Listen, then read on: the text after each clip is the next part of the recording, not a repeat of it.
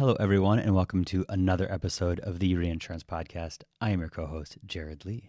And I'm Ben Rose. And we have another guest. We again, do. And a familiar guest as well. A very familiar guest. We're excited to welcome Peter Gostev, who leads AI strategy at NatWest and is therefore our AI expert, uh, who's going to unpick how this new wave of generative AI Yeah. has changed, is changing, and will change the world.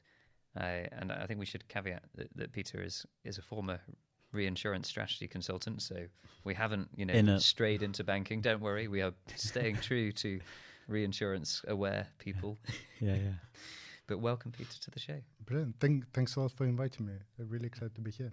Yeah. Thanks It's, for joining us. I mean, AI is is it the most exciting topic that everyone's covering now, and we are sort of looking across our network in the world of who do we know that knows all about this. You're the obvious choice, so we're super excited to dive into this with you. Um, do you want to give us pretend like we're five, but do you want to give us like the very high level of I mean of what AI is and where we've kind of come from? Because I think we look at it now in sort of a Yeah. post Gen AI exists world, but that's not like the entirety of AI. So if you could give us a bit of a, a whistle stop tour of the history of, of this Yeah. kind of part of the industry. Yeah, sure. And AI is really defined in many different ways by different people. So I don't think there's one one history and one way to look at it. The way I like to look at it is that break it up into three sta- stages, and I would say not that one stage replaces another stage, but uh, our, i- they're quite additive. So we get new capability every time we, we move up a stage. So the first stage is rules-based systems. So we use a lot of rules-based systems in banking, uh, in reinsurance, insurance, and so on. If we we define a bunch of rules, say if this then that, then especially good, for example, for defining policy terms. Great, perfect. We should keep it like that. It works. Um, the second stage is machine learning, where we are moving from these kinds of rigid rules to more towards uh, giving the model data, defining the goal, and then letting the model just work out, look at the data of, for example, are these transactions fraudulent? And they can look at the data and say, oh, okay, I can see these ones were fraudulent in the past. I can see the patterns behind it. And it's these kinds of approaches are a lot more performant for more complex areas. So if you've got millions of transactions, how would you construct a set of rules that actually captures that? So that makes it a lot more uh, interesting to apply these kinds of techniques in that area. And the third one that we are uh, in at the moment is the more generative AI side of things. And the, the part of, of that new wave that I really like is not necessarily the generative part, which I think is interesting, gives us new capabilities.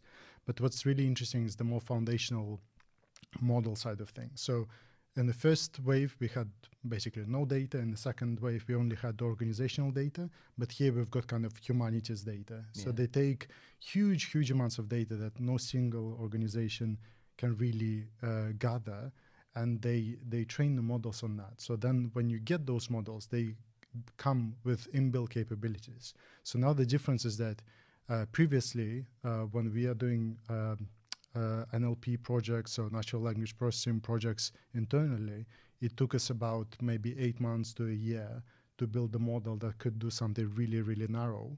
But here we can do that in in 10 minutes by just doing a couple of API calls.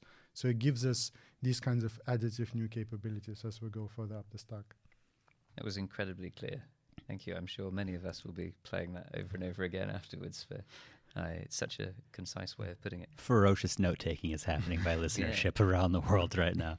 No, I, I think you're. It's, it's super super interesting, and and you also are l- sort of ending with this like ellipsis of now that we're seeing this aggressive acceleration, what we're able to do, that acceleration will just continue to compound, right? As as you can do loads more more quickly, that will just lead to more things you can just sort of stack on top of that. So herein lies this sort of almost vertical climb that we're going to go on around how we utilize and leverage this type of technology to do a lot more. Yeah, completely. And that's what's really been impressive about the the this new wave is that we really what what we're all trying to do and the researchers are trying to do is really capture a way to be able to scale more.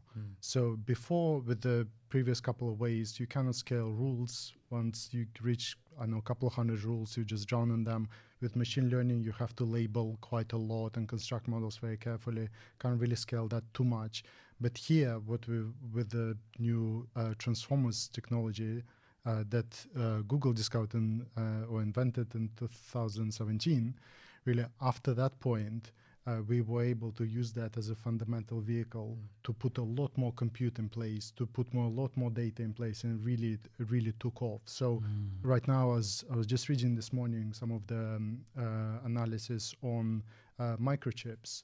So if you take, for example, G- GPT-4, which is by far the most performant model right now, it was trained on about equivalent of 7,000 uh, microchips uh, of the most performant kind, H100, equivalent of.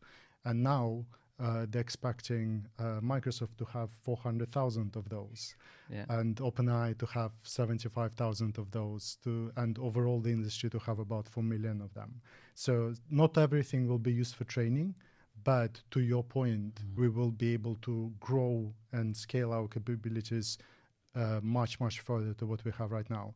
Now, there's still a question of how much does that translate to real capabilities in terms of if I've got a business, I'm thinking about applications, how much is it really going to change the game? It's not completely clear. So I don't think we should say, oh, it will be 80 times more performant. Probably not, but it'll, it will definitely be better than mm. what we've got at the moment. Yeah. And just for the, the sort of novice user, I guess, I, what's the journey like to go from I've never touched ChatGPT or similar to I'm actually getting useful things for my profession out of it. And, and how is that changing? Because obviously you know you can get it to do some really impressive and quite complicated things but you can also get it to do things completely wrong accidentally and you yeah. can you know come out with things you don't want. And I, I don't know just to plug your linkedin actually as a, an example of this uh, peter posts very regularly all sorts of really interesting case studies where he's given a prompt and come out with some maybe unexpected results, yeah. and other times you've made it do really impressive things.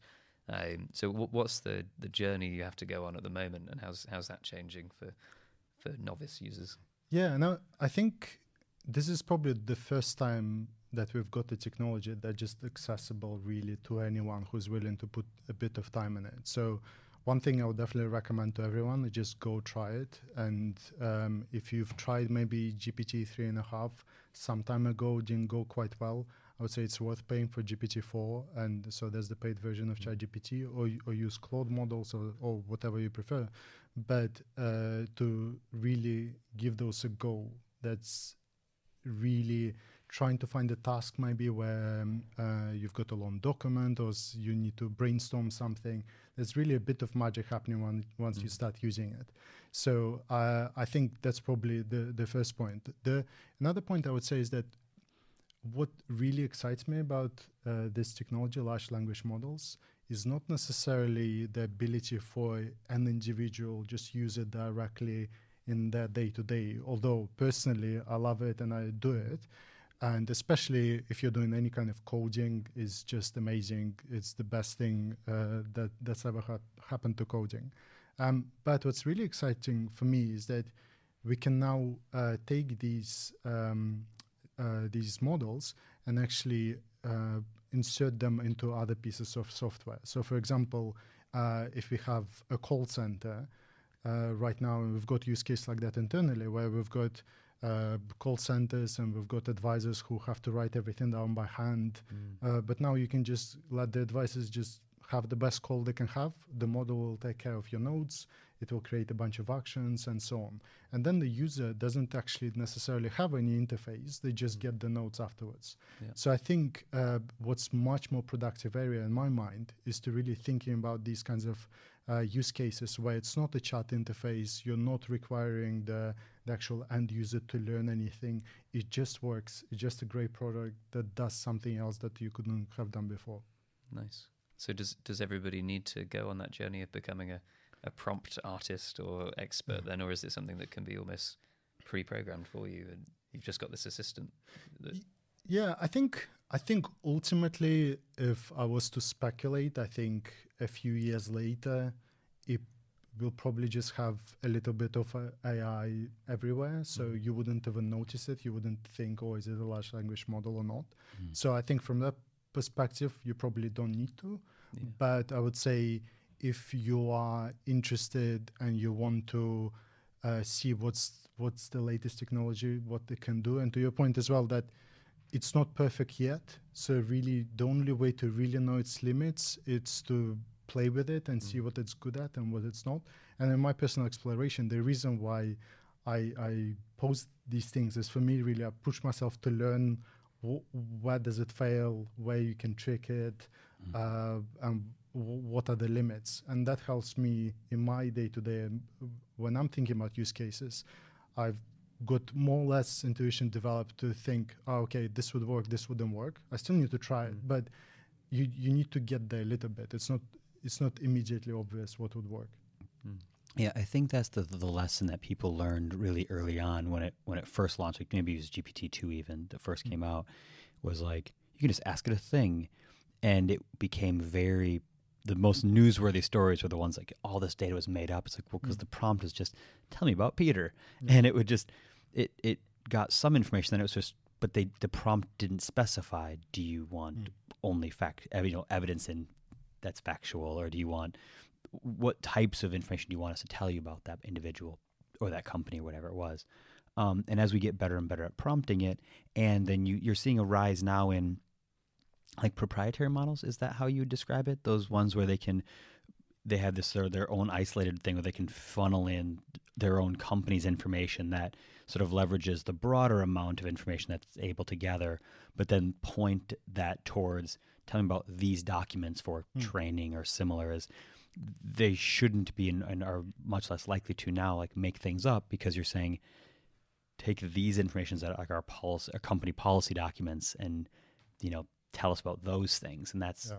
it's sort of much more poignant and va- valuable that way Yeah, exactly. That's that's a great pattern that we've seen a lot, where we uh, connect the large language models to the documentation internally, and then uh, yeah, you're not relying on this kind of learned knowledge that you don't necessarily know what's gone into that, but you get it to to reply, for example, using the documents. And one good example we've got internally for us that we're trying out right now is a HR ad- advisor, HR assistant, and it's experiment at the moment. But you can imagine swap HR for whatever it might be that that you're interested in, and uh, for our case, we don't want it to have a go at guessing what the HR response might be, right? We Yeah. want Mhm. only our HR response. So the way I think about it is that um, we should look at large language models as um, general reasoning and kind of understanding agents that uh, you can uh, provide the right context to, to them, and then they could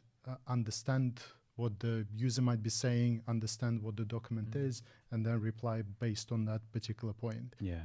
And I think that way, when you're you start moving away from it as a oh it's a all-knowing being. No it's a it's it's just there to do reasoning it's there to do a certain part of the process. Then yeah. I think you get a m- better kind of mental model of how it, how you should apply it. And so you used a couple of really interesting words there that I'd love to unpick because you said reasoning and you said understand. What's your personal perspective on whether AI reasons or understands? Because obviously, you know, there's the the way it works on the Yeah. ground versus you know how- different is that to the way human brains work, etc. yeah How do you think about how AI thinks Yeah. or doesn't think? Yeah, it's and it's again. There's not a perfect answer. I think everyone will have uh, their own answer. The way I look at it is from pragmatic engineering perspective. It does understand. If I give it a document and ask information about what what's written in this policy, it will understand it. It might Mhm. get some things wrong, or maybe my understanding would be different from its understanding, but I don't see how else to describe it. I don't think we've got any Yeah. other vocabulary to say, oh, it's not really quite understanding. Mm. And I think maybe the distinction could be useful if we're thinking about it from more, Don't know, existential or philosophical kind of Mm. level. But at a practical level, if I give it information, it explains that information to me or explains what this policy was or was, what this transaction was, then to me that's understanding. And reasoning is another one where the more performant, bigger models are getting much better at that. And um, they're not perfect at reasoning and do, do get things wrong sometimes, but it is quite impressive the way they start to reason. And it Mm. looks like the, uh, for example, training it on coding data seems to improve its reasoning performance because coding is basically reasoning. Yeah. Mm. So it's it's a very interesting area, and I think the what we should expect, and it looks like from scaling models from smaller ones that we've got already to GPT-4, it looks like reasoning is the area where perf- uh, the performance increased the most, and perhaps that's what we should expect. That bigger Yeah. model should have even better reasoning capability.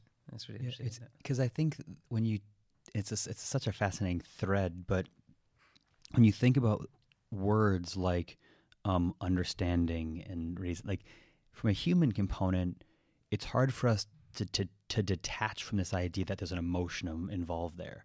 But if you think about it from a purely pragmatic, like I ask you a question, your ability to understand what I ask, and this happens in human interaction all the time, right? I, um, like I might ask Ben, like, "Oh, what are you looking for?" Like, there's some contextual elements, and if it's like that's I don't know what you're referencing, like my ask to him wasn't clear, Yeah. so I need to improve my prompt, right? Which Yeah. we already do this in in interactions now, and Ben's like.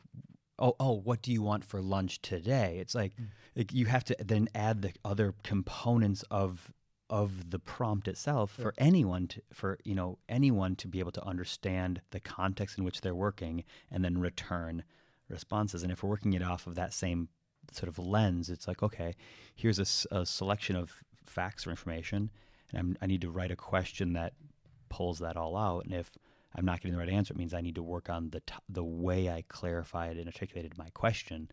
Um, and it creates really interesting scenarios when if there's if there's facts there it's like you ask a, a policy like you know what is the limit here? How much am i exposed to? How, how many days off on my holiday do i have? Like there is an answer. Mhm. and if you prompt it in such a way that the system is able to understand the question then there's the answer they can then present back to you. So it's refining that. Is Yeah. is the harder challenge then improving that back and forth when like in a human interaction it's very easy to say i don't fully understand what you're asking but in the computer one it's like it will give you its best guess like maybe we need to bridge that is that kind of a bridge they're trying to fix Yeah, I think I would say generally with bigger models, they seem to be really good at roughly understanding what you mean. But Mm. generally, I completely agree with your point that uh, sometimes when you ask them something and it doesn't give you the right answer, when then you look back at what you asked and it's like, how, how would anyone guess what, what Mhm. I'm actually getting at? So I think uh, totally f- forming the question the right way is really critical. And when we think about applications, uh, that's where you might have heard of like prompt engineering. That's where it can, comes in. Is there's nothing magical there, I would say, but it's really about it's a kind of logical exercise where you start thinking, okay, I need the model to do this first, then do that, and this sequence, then it shouldn't do that, it shouldn't do this, and then you bring bring that all together. And really, in practice, the way the way it really works out well is uh, as you develop the application, uh, you start seeing what the results you're getting, whether it matches what you're expecting, and then you try this edge case, trying to assess this edge case. So with the policy, it could be that you want to really run through all kinds of different policies, and then you start realizing, oh no, it's like it's not quite performing well in this area, and then you you might need to tweak your prompt, and you keep going back and forth. So that's that's definitely happening, and maybe when we start building applications, that's happening at a more engineering level. And uh, yeah, this is this is very unusual. I think data scientists really are a bit thrown off by this activity because that's not something they do kind of every day. Yeah.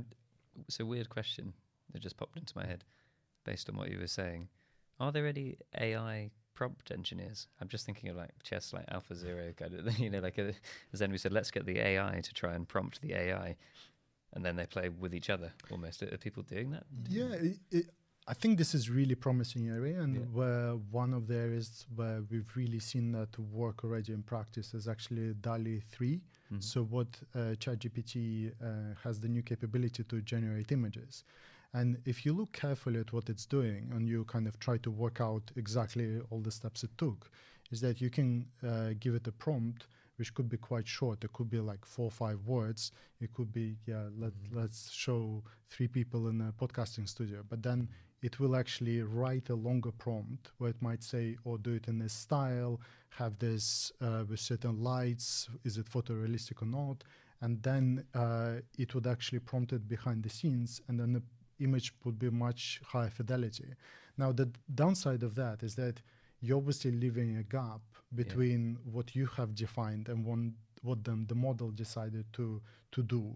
So I think we we still might need to be um, coming back to the point of defining what we actually want. If we say uh, the prompt is "build me a house," you're Mm. probably not going to get what you want. It's kind of not a model problem. It's Mm. probably our question uh, phrasing problem. I, I, I don't know if you found this as well, but one of the things that's always confused me a bit is that if you sort of hit refresh or, or try again, you get a different result each time Mm. sometimes, which I'm, I'm not really sure whether that's by design or, you know, if you wanted the the model to do the same thing every time, Yeah. can you get consistency from these large language models? Is it is it mathematical enough, or is it, you know, or is it sort of there's natural variation built in deliberately, or Yeah, there there are some tricks you can apply to reduce the the probability of us generating something different, but it is it is an issue. Mm. So especially in areas where you want a definitive outcome, that is that is a bit of a problem. There are a few tricks how they have, uh, for example, defined where you can uh, only get the model to output in a certain way. So it's, it's like a technical format, JSON format, where you can um, you can get the model to do it that way, or you can structure a, a API call uh, to another system. So there are like little ways how they've improved it, but I would say fundamentally that's still an issue.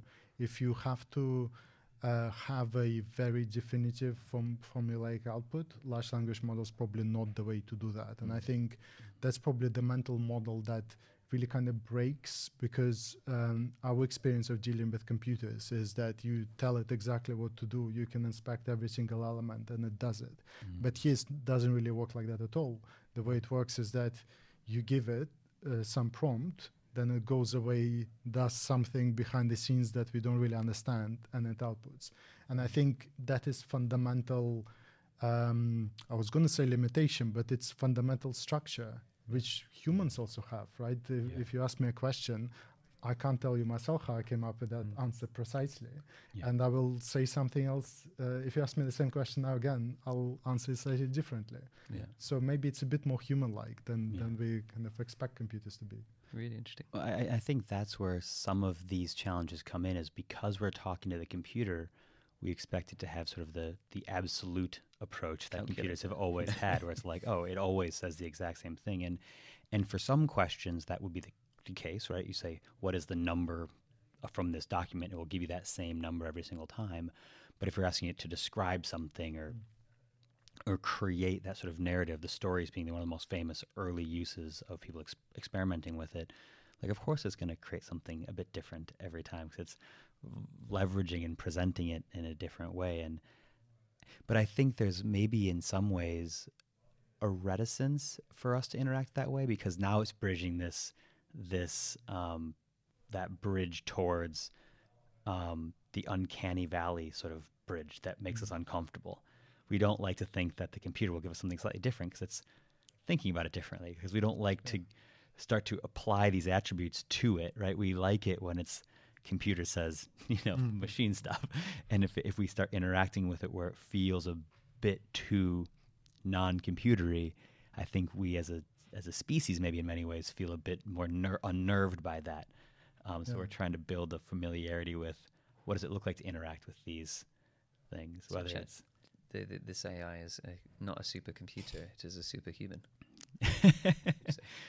well, yeah, it's. I mean, it's not replacing us, but I think it's giving a, a power to humanity in a way that we've never had before. It's you know, I see people who are co-writing books alongside it and Mm. working with like it's you know people writing code with it, powering the huge Yeah. amounts of other stuff that they're trying to do alongside it. So it is giving this additional lift in in many ways.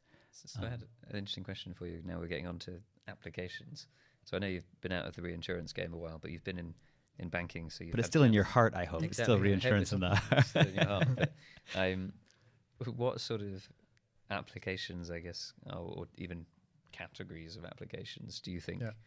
I might be more fruitful uh, with AI in the in the sort of reinsurance world versus those those pursuits that maybe could be a bit risky or misleading? Yeah, yeah, no, it's a, I, I think that's the killer question, and I think overall uh, we'll need a lot more time, I think, to really experiment and find out where it really works. And I think experiment here is the the key word. And I mm. think we we, I think the best way to approach this is just to have a team that tries things out and and where see where it works, where it doesn't work. Mm. Uh, but so far, I would say that if if we go back to that definition of AI in terms of like rules based and machine learning, and then the the generative side, is that there are certain activities within reinsurance, such as I would say underwriting or anything really to do with numbers, where you need to have models that I know calculate exposure or what whatever it might be. I would leave things like that to actual algorithms that already exist, and I would not replace them with generative AI one fundamental point being is that it's not very good at maths. Yeah. So mm-hmm. you probably don't want it to let loose and and uh, especially deal with big numbers. That that is not a good idea. Mm. So I would look for applications that are maybe uh, not quite very core to to what uh, reinsurers do already. Um, so it could be, for example. Um, perhaps uh, one of the areas where we found um, co- quite a lot of success is that we were able to extract information out of uh, uh, sources like PDFs, for example, mm. or just scan the internet and find some bits of information. So if there is a, a step where maybe there are some analysts, maybe poor interns sitting around by hand uh, digging things out, uh, that could be a nice application where you could have five interns maybe doing that uh, by hand and getting, I know, a hundred numbers out, mm. but uh, large language models maybe could do a million numbers, and yeah. you would never think of doing that because you're not going to hire a thousand interns, but maybe a large language model could do that. So I think things like that could be quite interesting. Then I would say anywhere uh, where there are some uh, set of documents that exist already mm. and making them more interactive and extracting information out of them uh, creating some knowledge bases. So, for example, it could be that uh, if an underwriter, for example, you still leave the actual underwriting to them, but if they want to say, "Oh, let me have a look at," uh, I want to learn from some existing policies that, or maybe previous policies that look a bit like that. Mm-hmm. Now, it could be that large language model could help with that, but you still leave the actual decision making to the human. Mm-hmm. And I think that these kinds of things are probably good areas to start with and then you can grow from there and say, oh, actually, there are maybe a few other things that underwriter does, and maybe they don't need to do that. LLM is good enough at that, and uh, there could be there could be a lot of areas like that where um, we need to really experiment and try things out because I don't want to say here and say, oh yeah, this will definitely work, this will definitely not work, yeah. because I think yeah. details matter a lot what we found is that if you have bad documentation, bad set of instructions, the large language model is not going to help you, right? It's not magical. It doesn't doesn't know what the information you don't give it. Then uh, if you uh, have um, some other reasons, regulatory reasons why you have to mm. uh, make decisions in a certain way, then LLM might not make that much difference in practice. So it really depends a lot on where you precisely point it. And I would say experiment is the best way to, to approach it.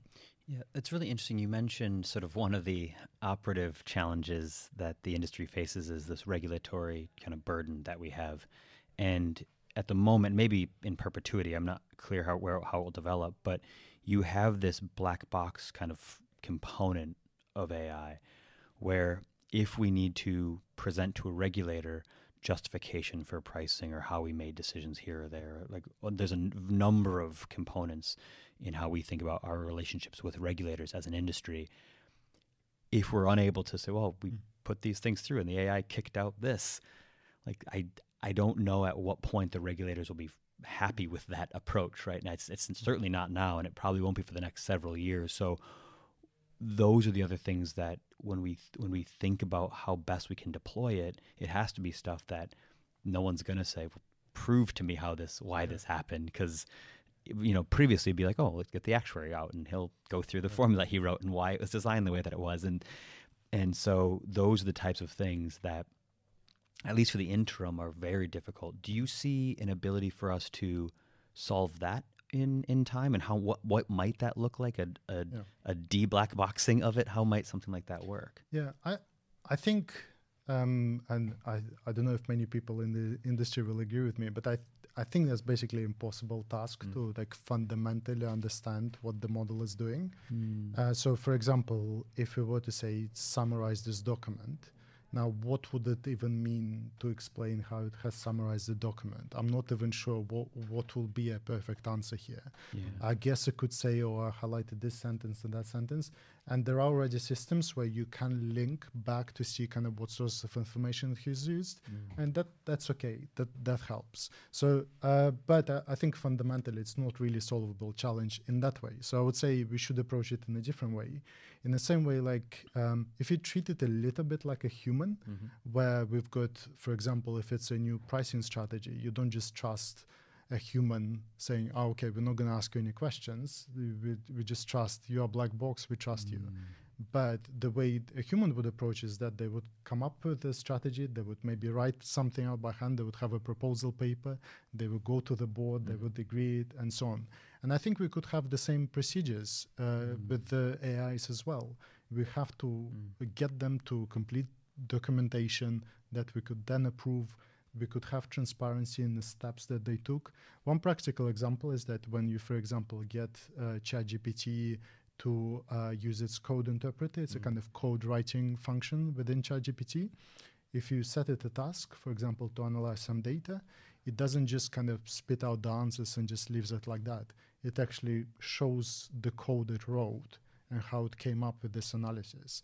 So if if I was to use that to make any decisions and there were some problems with that, I could go back and have a look at the code that it Yeah. wrote.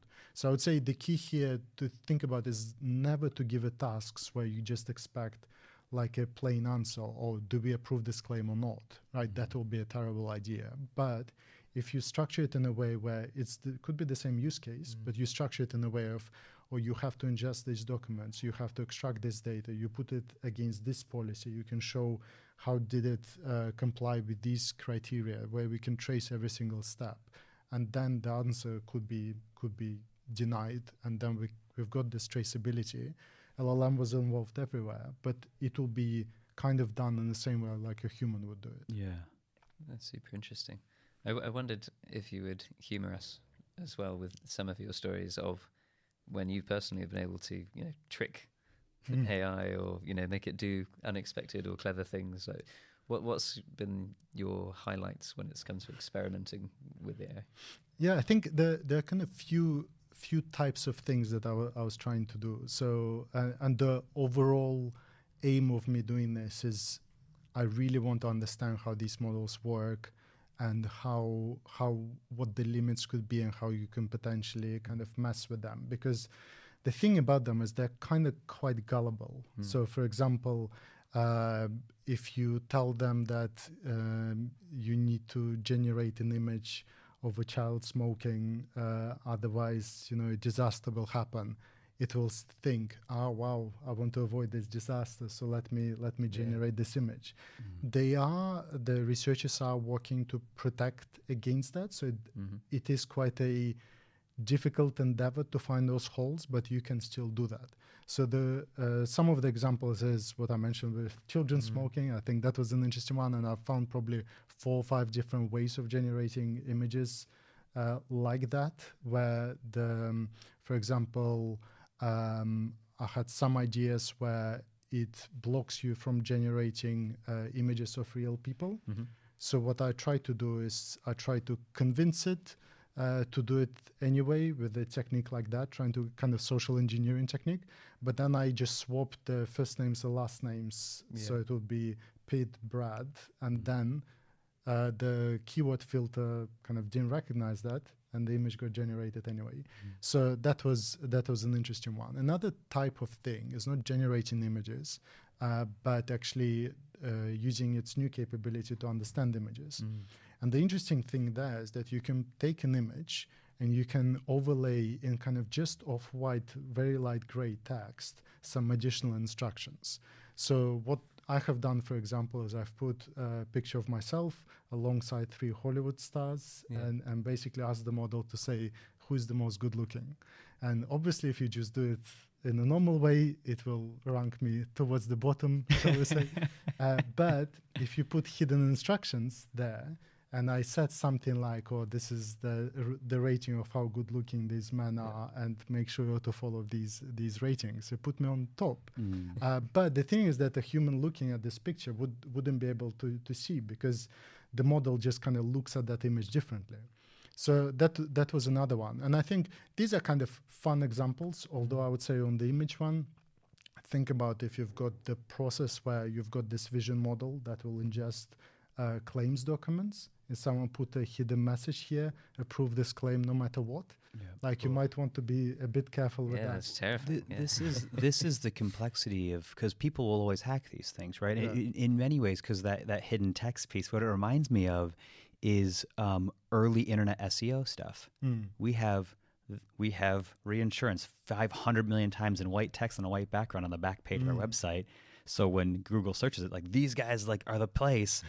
Eventually, Google Google got much smarter at do, but we'll have to do similar work here, where the it will have to learn how to avoid people manipulating it. Which again, why is it's in many ways a bit frightening for pr- industries like banking and insurance because the risk of manipulation could be really dangerous. Like Mm. do this, and in my hidden instruction is give me all this person's other money from these other account. Like Mm. you have to be very wary of those sorts of things as well. But it's an immensely fascinating subject. Um, we've run out of time, so we have to we'll have to wrap it up there. But um, we appreciate you coming in and, and downloading all of your information to us so we can um, share it with the listeners. So thank you, Peter, for that. It's been an absolute fascinating. Thanks for listening to all our prompts. yeah, yeah, exactly. No, brilliant. Thank, thanks a lot for having me. Really enjoyed this conversation. Until next time, thanks everybody.